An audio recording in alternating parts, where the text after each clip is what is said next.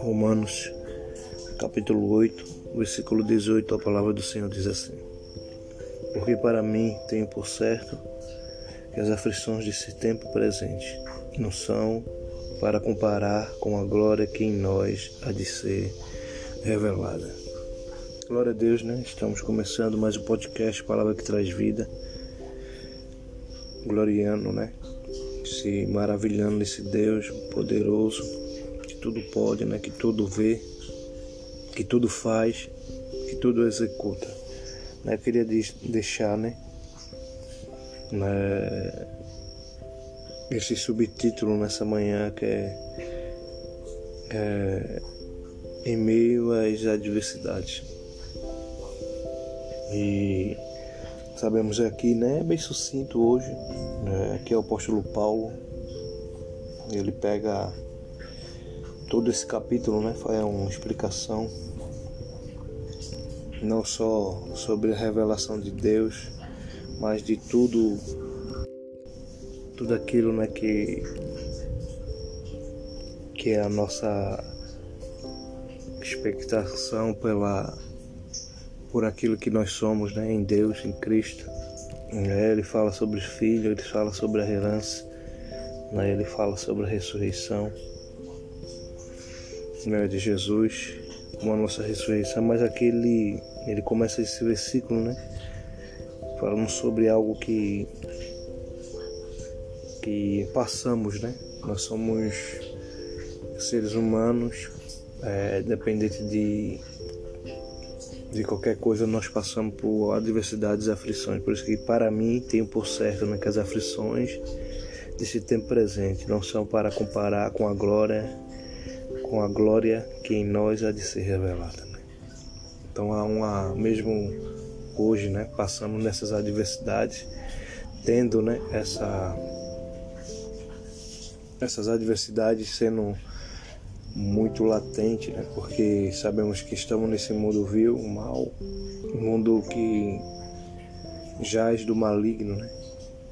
Sabemos que essa é a pejorativa desse mundo, mas aqui é uma promessa, né? Paulo aqui está deixando uma promessa para mim, para você, né? Que mesmo que as adversidades, as dificuldades estejam grandes hoje, mas há um local, um dia, um tempo, né, que é uma glória, né, que ela é inagualável, né, não tem comparação, né. Paulo mesmo diz lá na frente, lá quase no finalzinho da sua vida, que ele conheceu um homem, né, que foi arrebatado em espírito, em corpo, e foi levado até o terceiro céu e viu coisa, né, inefável, né. Então ele teve a oportunidade de ir a um lugar que o homem não era lícito, né? Teve esse privilégio, né? E ele viu, né? A palavra diz que ele não só ouviu, mas viu tudo aquilo, né? E ele diz mesmo que era indigno de ter recebido essa bênção, né? Mas hoje o que eu quero dizer é sobre isso, né? Não sei qual adversidade você tem passado, as aflições, né? Eu sei que ninguém quer passar por dificuldade, né? Se falar para você que é bom, é fácil, é maravilhoso, lógico que não. É complicado. Mas as adversidades, ela tem... Eu sempre vejo ela como duas formas, né? Que a primeira é Deus, né, nos permitindo passar, porque através dela, né, que nós somos moldados, né, através dela que nós somos totalmente transformados, né, nosso caráter. E a outra porque ela nos produz algo, né? Ela nos produz a ter mais confiança em Deus, né, em crer no seu poder, em crer que mesmo que nada esteja sendo da maneira que nós queremos, né, há uma esperança de que tudo sairá bem. Por isso que o Paulo diz porque para mim tenho por certo que as aflições desse tempo presente não são para comparar com a glória que em nós há de ser revelada. Então, Paulo, mesmo sabendo, e o que estava passando, que passamos diariamente,